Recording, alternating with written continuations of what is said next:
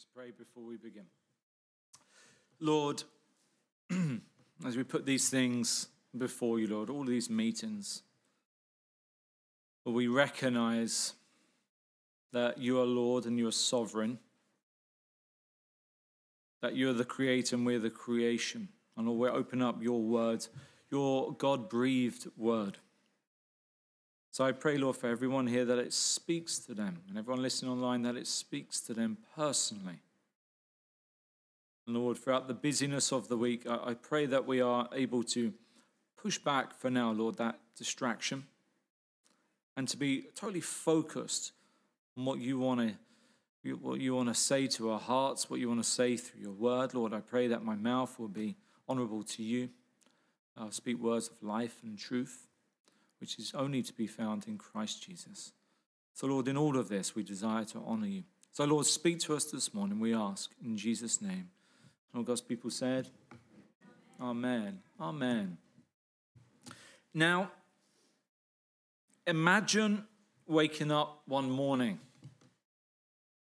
to a knock at the door. You go downstairs and open the door, and there's a rather smart-looking chap with a nice hat on. And he doffs his hat and hands you a letter. You then see him go off, boards a waiting driver in a smart black car, and he drives away. You come in your house, you open up this letter, and it's an invitation to meet with King Charles the third at Buckingham Palace. What would your reaction be? What would go through your mind at a meeting with King Charles the third? There's some gloomy faces looking back at me. Would you be saying, what an honor? What to say? Or maybe you'd be like me, what to wear? What am I going to wear to meet the king? You cannot shout out in church, Ivana. Now, I put this scenario before a believer this week, and this was the response. I don't like him. He's not saved. I don't like his character because he's spoiled. Not only that, he committed adultery on his wife. I don't like him. And I said, how do you know all of this about King Charles? The response was, well, it's been on the T V for years. And I asked them, if your life was put on the T V, how would you fare? And I asked myself, how would I fare if my life was put on the T V?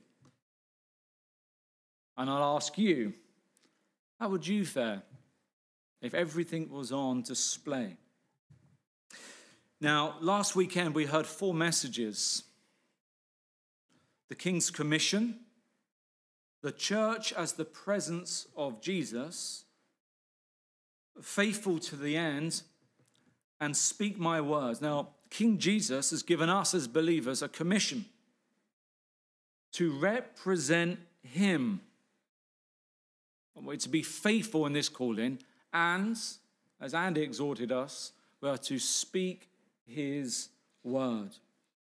Now, there was a lot shared last weekend. Is that true? It was, it was like a grand meal, wasn't it? It takes time to digest. And considering what I was going to share this week, I just heard this still small voice saying, honor all men. Honor all men. So you'll be pleased to hear I'm only sharing one verse initially. And here's the verse. First Peter chapter two, verse seventeen, and it says this: honor all people, love the brotherhood, fear God, honor the king. Let me repeat that. Honor all people, love the brotherhood, fear God, and honor the king. Now, the context of this is really important.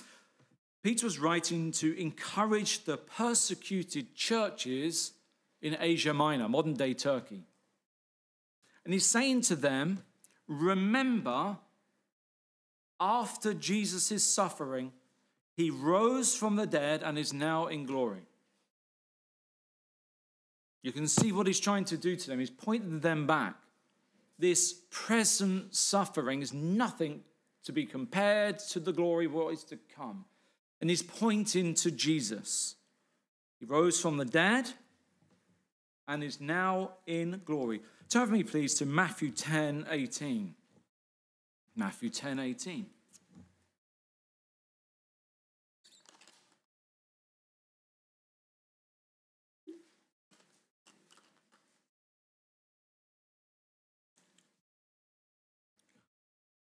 Now, Jesus is sending forth the disciples. And he points them to the fact that they will be arrested. They will get in trouble because they will be speaking the truth. And the truth gets you in trouble. Amen? Is that right? And if you're a Holy Spirit believing believer, um, you're going to get you in a lot of trouble. Now, Jesus says this, Matthew ten eighteen, you will stand trial before governors and kings because you are my followers. But this will give you an opportunity to tell the rulers and other believers about me. See, the context here is standing trial. However, I don't believe it's limited to this. You could easily be having a cup of tea with King Charles the third. And this will give you an opportunity to preach the gospel. Now, the gospel is not just to the homeless. It's not to just the depressed or the poor. It's to all people, to rulers, to governors, to kings, to all men. I feel that some have it in mind, well, I've got the gospel, I'm going to go out and just preach to the homeless and leave out your landlords or the police or the local M P or these so-called important people, professors and everyone else. But the gospel is for every man. Is that correct? Now, we as Christians have been given the greatest of all honors. I believe this with all my heart. Have a look in First Peter two nine. I'm going to have to unpack this a little bit. First Peter chapter two, verse nine. Because we know these verses well. I want you to really consider what Peter is saying. He's taking the language, of course, from Exodus. He says this. He says, you are a chosen people. You are a royal priesthood, a holy nation, God's very own possession. As a result, you can show others the goodness of God, for he called you out of darkness into his wonderful light. Now, we all know this verse very well. The question is, how does that affect you on a daily basis? And do you really believe this? I can say with all my heart, I really believe this. Look at it once again. It says, you, this is you, the believer in Jesus, are a chosen people. You've been chosen by Christ Jesus. Do you really sense that and feel that this morning? That he has called you out and called you here to listen to this word this morning. You are chosen by God, therefore you're allowed to smile. Say hallelujah, hallelujah. If you believe it. You are not just a priesthood, but you are a royal priesthood. King Charles is royal. You are a royal priesthood, an eternal royal priesthood, because you belong to the King. Do you believe that? A holy nation, meaning you're set apart from everything else. You're God's very own possession. You are owned by Christ. When you put your faith and trust in him, you are not only a possession of Christ, but you are possessed by Christ inwardly, in your inner man, when it's filled with the Holy Spirit. That, I can't think of any more of an honor that can be bestowed upon any human being ever eternally. Can you? And because of such, because of this, as a result, you are able to show others the goodness of God, because he's called you out of this dark and dying world into his eternal and marvelous light. That is a privilege. That is sometimes hard to comprehend, but you must believe it. I want you, when you leave here this morning, to say, I am part of the royal priesthood. Amen? We're going to look at these four things. Honor all people, love the brotherhood, fear God, and honor the king. So the first one is this, to honor all people. It means simply this, to respect, to highly esteem. This is the correct attitude, to respect all people, regardless of race, regardless of culture, regardless of social standing, or faith, or none, or male and female. We're called by Christ to honor and respect all people. And here's the reason why. Turn to Genesis one, verse twenty-seven.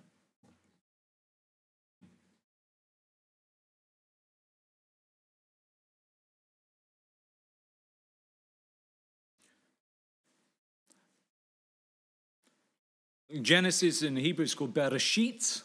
It means the origins or the beginnings. And it's a great place to begin. Okay, if you want to understand the rest of the Bible, you have to begin at the beginning.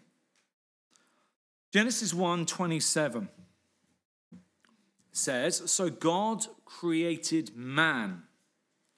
This Hebrew word is Adam, meaning mankind. Okay? So God created mankind in his own image. And in the image of God, he created him. Male and female, he created them. God made mankind in his own image and in his own likeness. God created them. When you're standing before a human being, whatever the race, whatever the culture or sex, we have to bear in mind that God Almighty created that person. That person's soul is eternal. And that's what we're dealing with, eternal souls.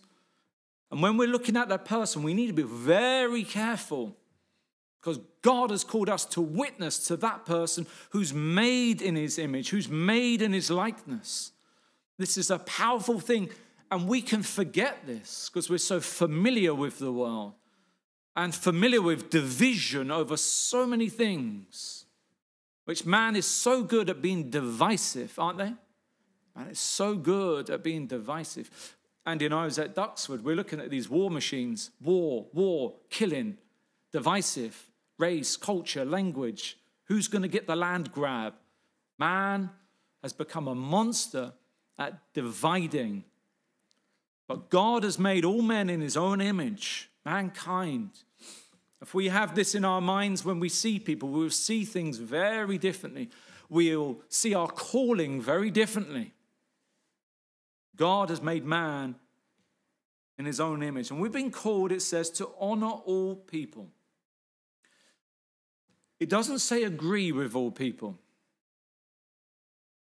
It doesn't even say love all people. Some people are just not lovable. They're annoying. And you need God's love to love them. Is that true? So many people are smiling at that. Yeah, well, they're not lovable. God didn't say love them. He said honor them, respect them, because I made them and I'm the creator and you're not. To honor all people.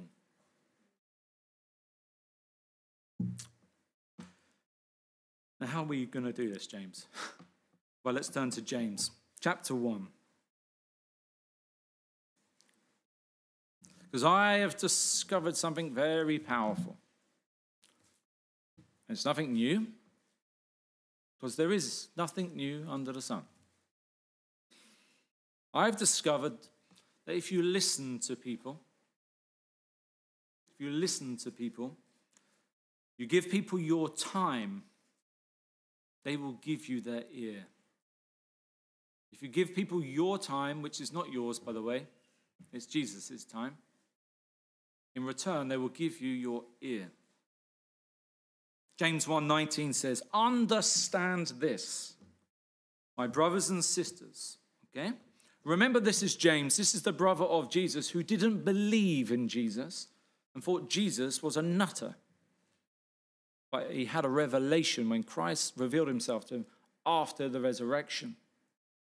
So he needed some understanding too. And he lived with Jesus for thirty years.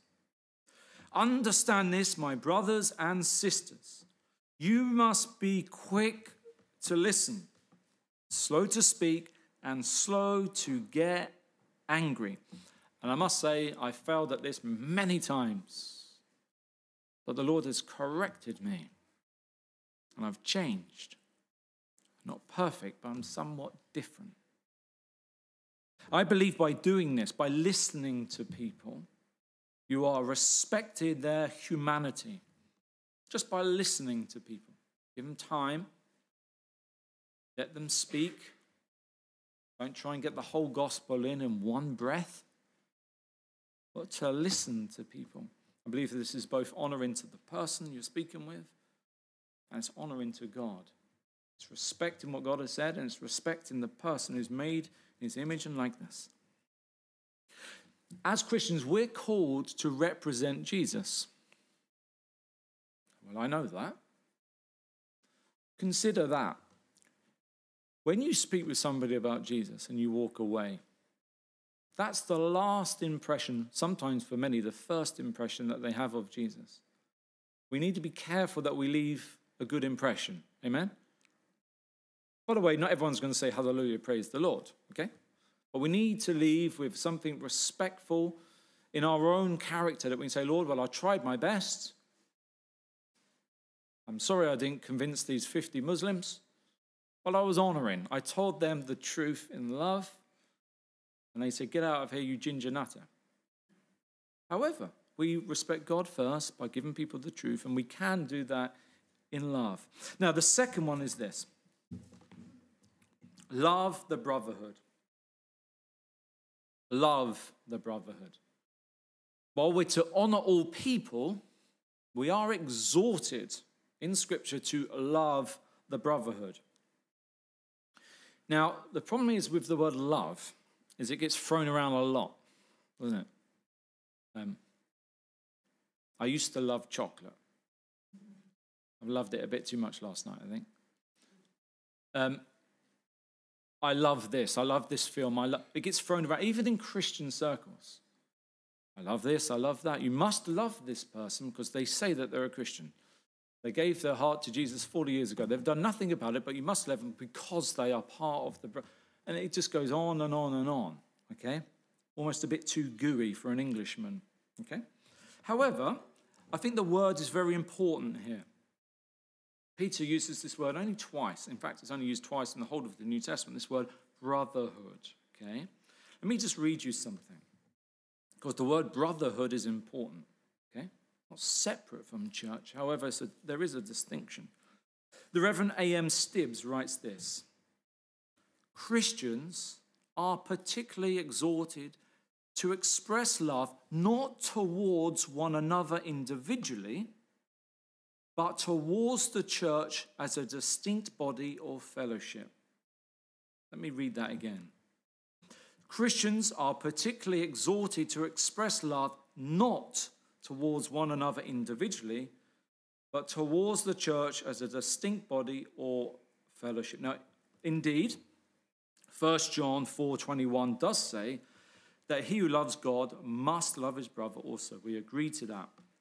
But there needs to be proof. The proof that one is a brother is that he obeys the truth. That's the proof. The proof that he is a brother is that he obeys the truth. Very important. Turn with me to First Peter one twenty-two.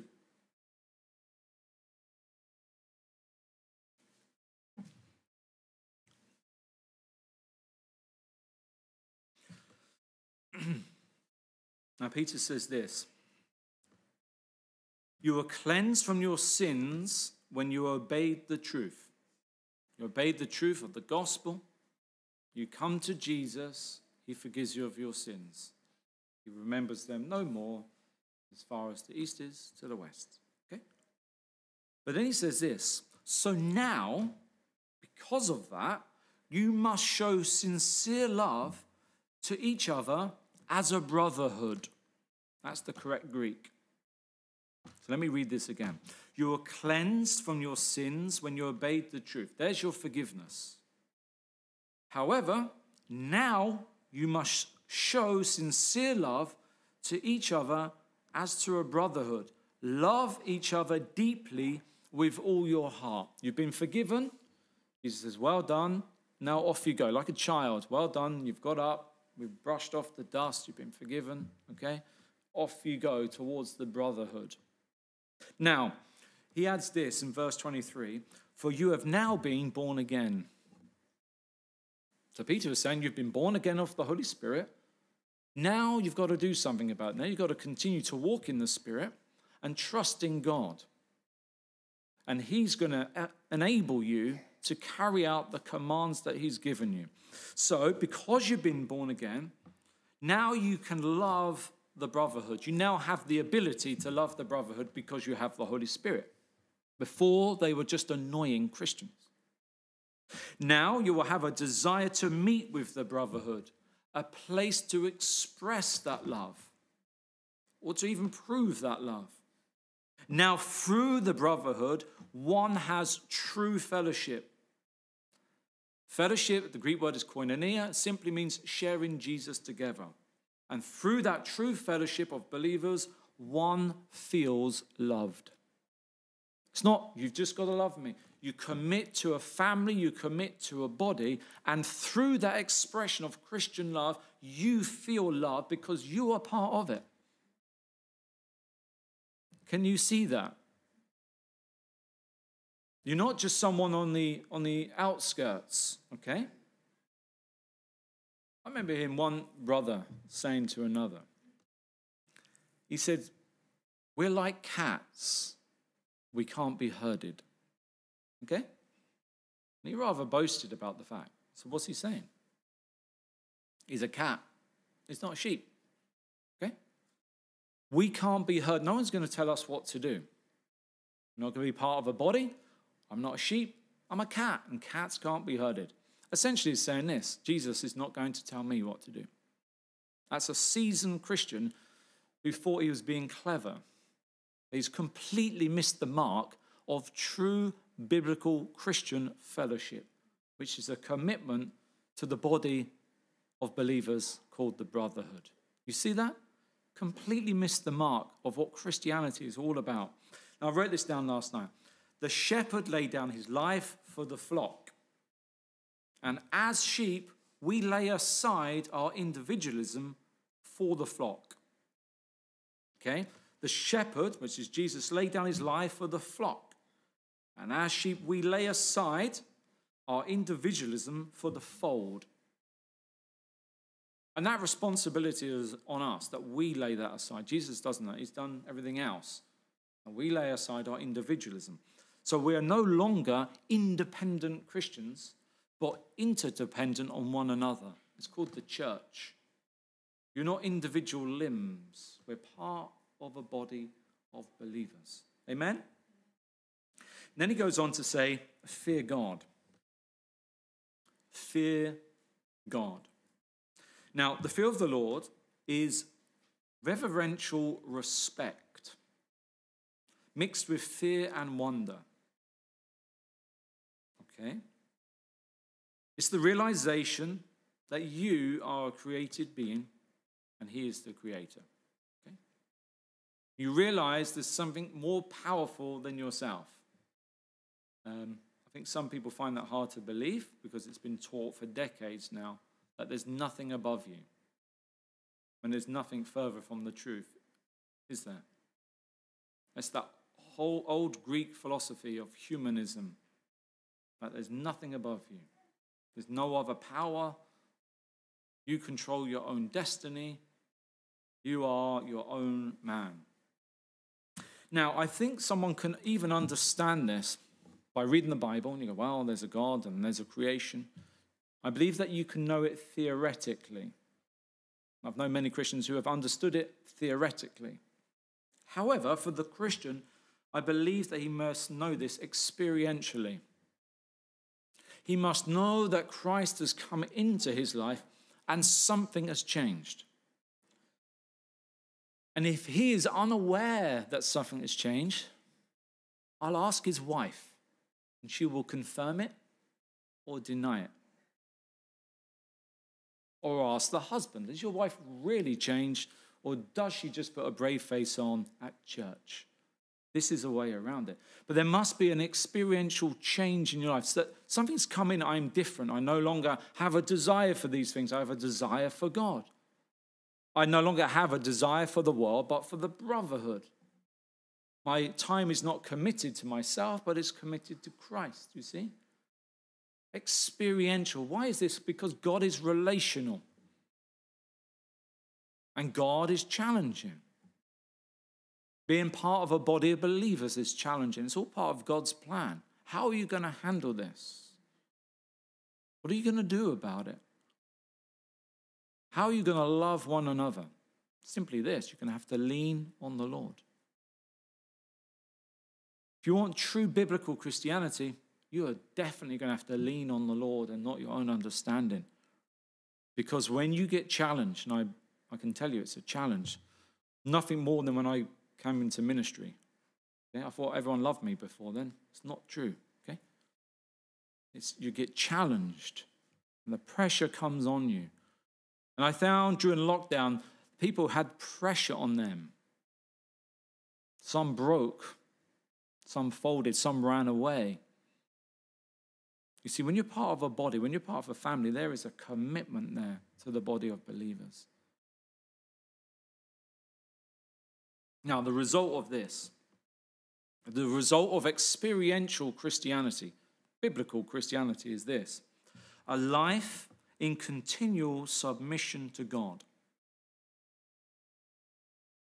A life in continual submission to God. Now, this doesn't mean you're perfect, but you are aware now of God and the reality that you must change. It's that still small voice which says, you shouldn't be doing that, and you know what you should be doing. It's that lovely voice that says, come back to me. It's that wonderful voice that says, I haven't finished with you yet. I have more to say. Anyone experienced that? Yeah. That's God. That's, we must submit to that.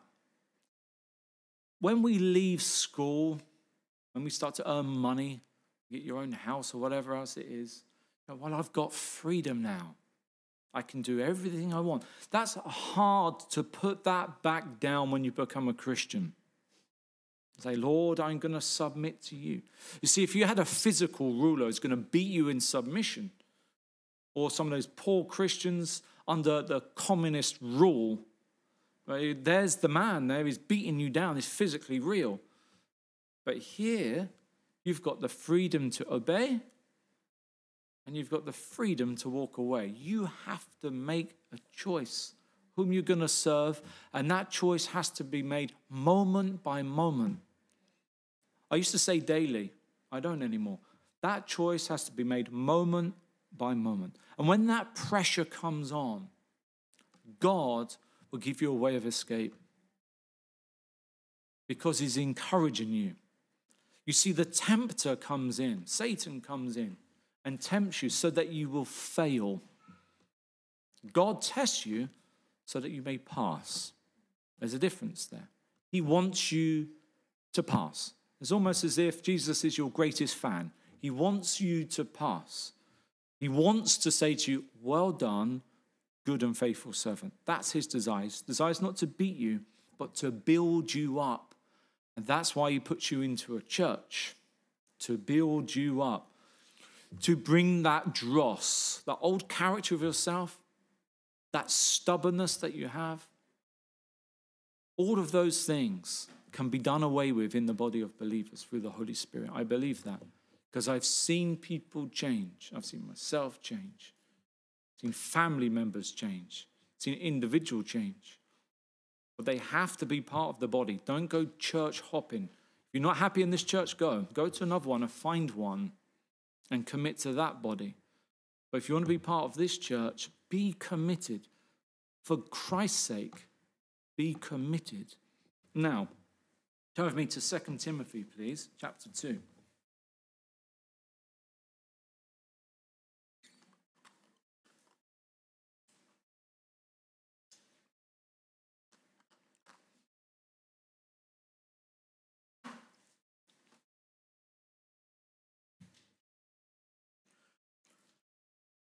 Now, Paul's writing to Timothy, Second Timothy chapter two, verse nineteen.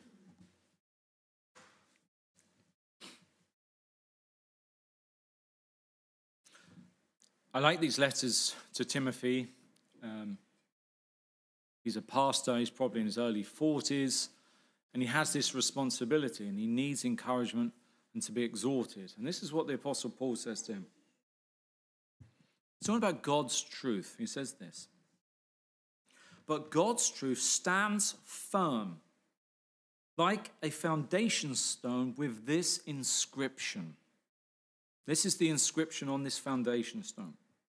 The Lord knows those who are his, and all who belong to the Lord must turn away from evil. See how many times the New Testament uses the word must? What that actually means is, you must. You claim to be a Christian, you must do these things. All who belong to the Lord must turn away from evil. Evil is everything that goes contrary to God. Put it simple. Stubbornness, I would say, is evil. Idolatry, fornication, arrogance, even gluttony, I would say, is evil. Anything that God has said the opposite to. He knows those who are his, and all belong to the Lord must turn away from evil. Now, the flesh wars against the spirit. We know this.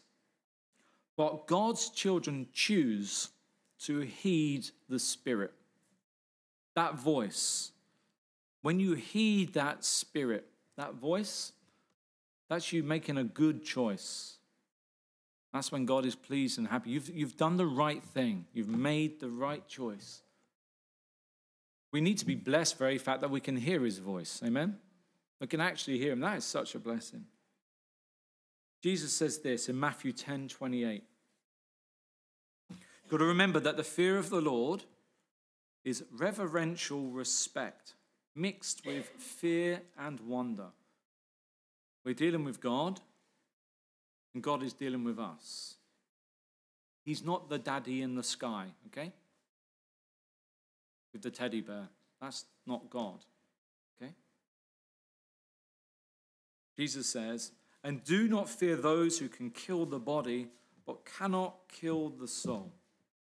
But rather fear him who is able to destroy both soul and body in hell. Hell preaching has gone out of the churches, not sure why. But a good dose of hell helps you along the way, I'd say. Jesus spoke it, the prophets warned about it, Jesus warned about it, and it is a reality. If you believe in heaven, you have to believe in hell. You may be uncomfortable hearing about hell, but you'll be more uncomfortable in hell, I promise you. Reverential respect for God. And consider what he's done for you. That helped. But his own son was obedient to the point of death, even the death of the cross.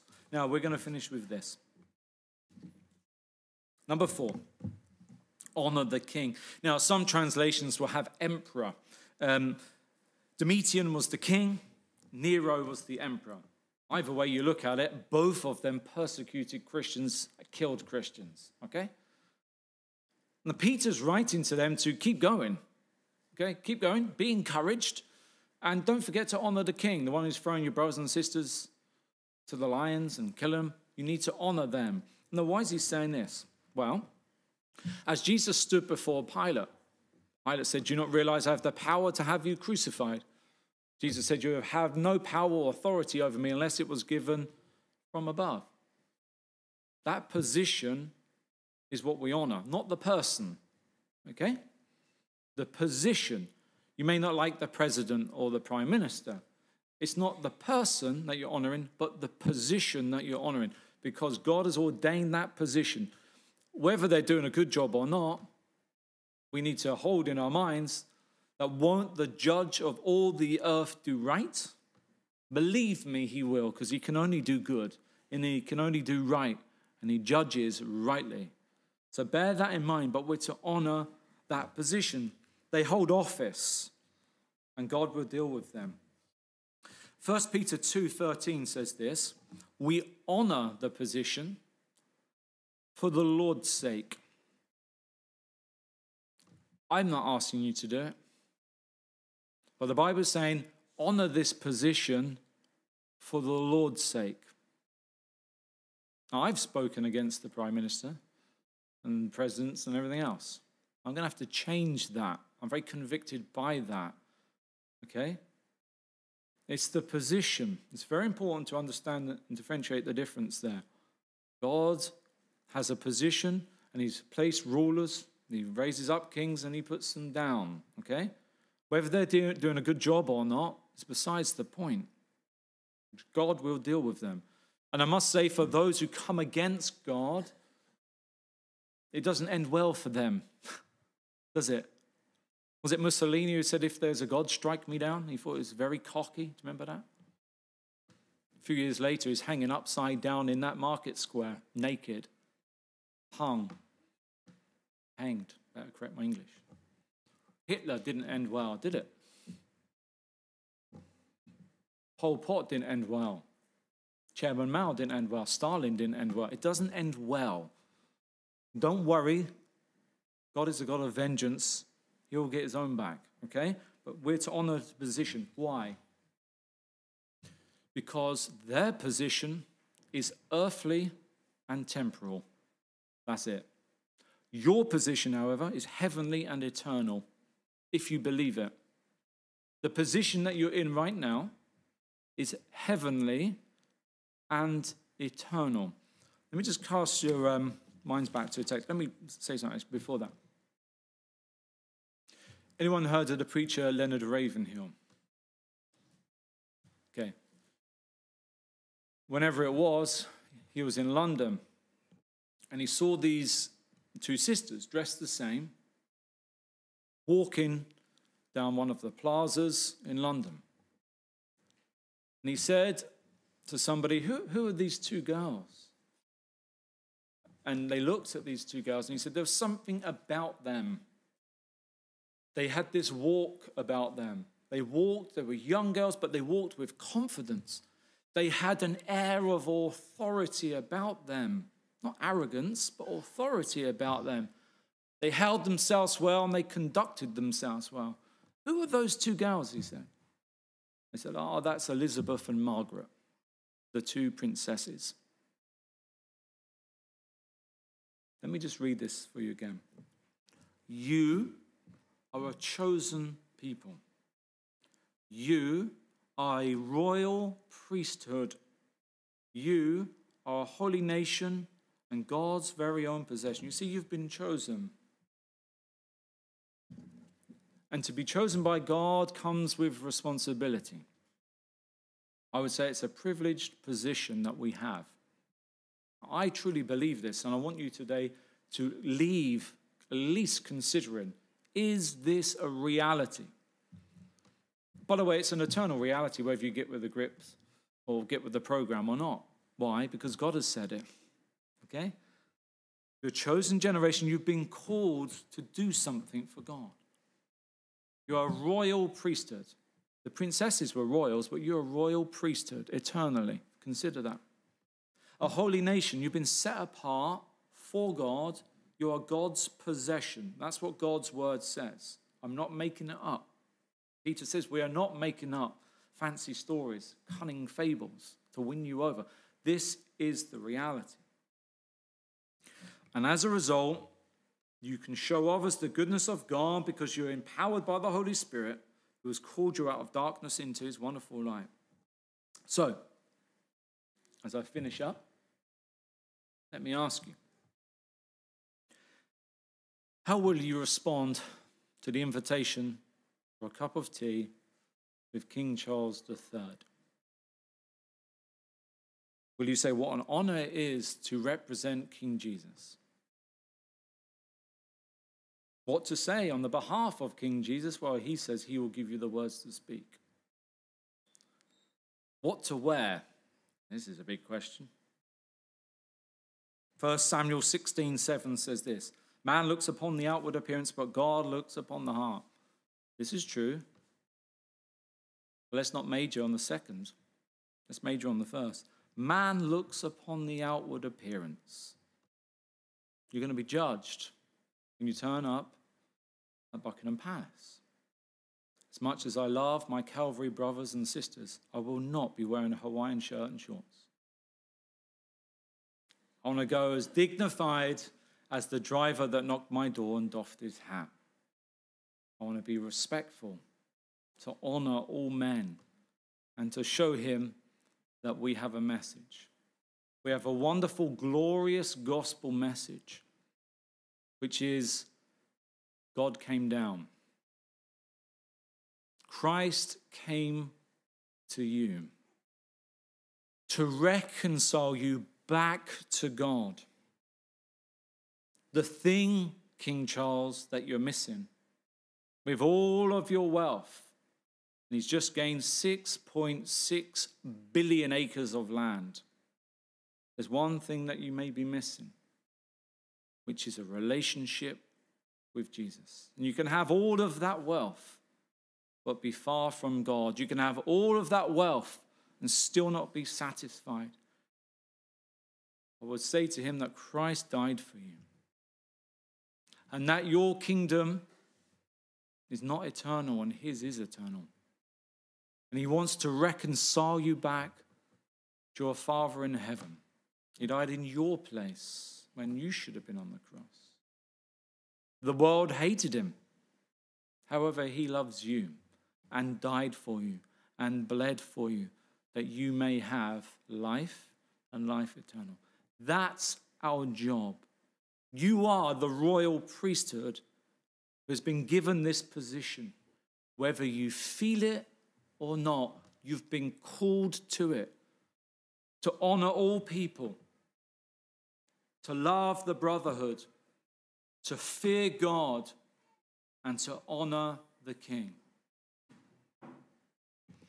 Heavenly Father, I pray for this message to be sobering, convicting, encouraging, and Lord, life-changing, that you have called your people out of darkness into your marvelous light, that we may res- represent the King, the King, eternal Jesus Christ. Lord, may we take this message to heart. May we believe that we've been chosen. May we believe that we are a royal priesthood, a holy nation. And Lord, may we believe that we are your very own possession, bought by the blood of Christ. As a result of this, Lord, may we be representatives in a holy, heavenly way for the Lord's sake. And we ask this in Jesus' name. Amen.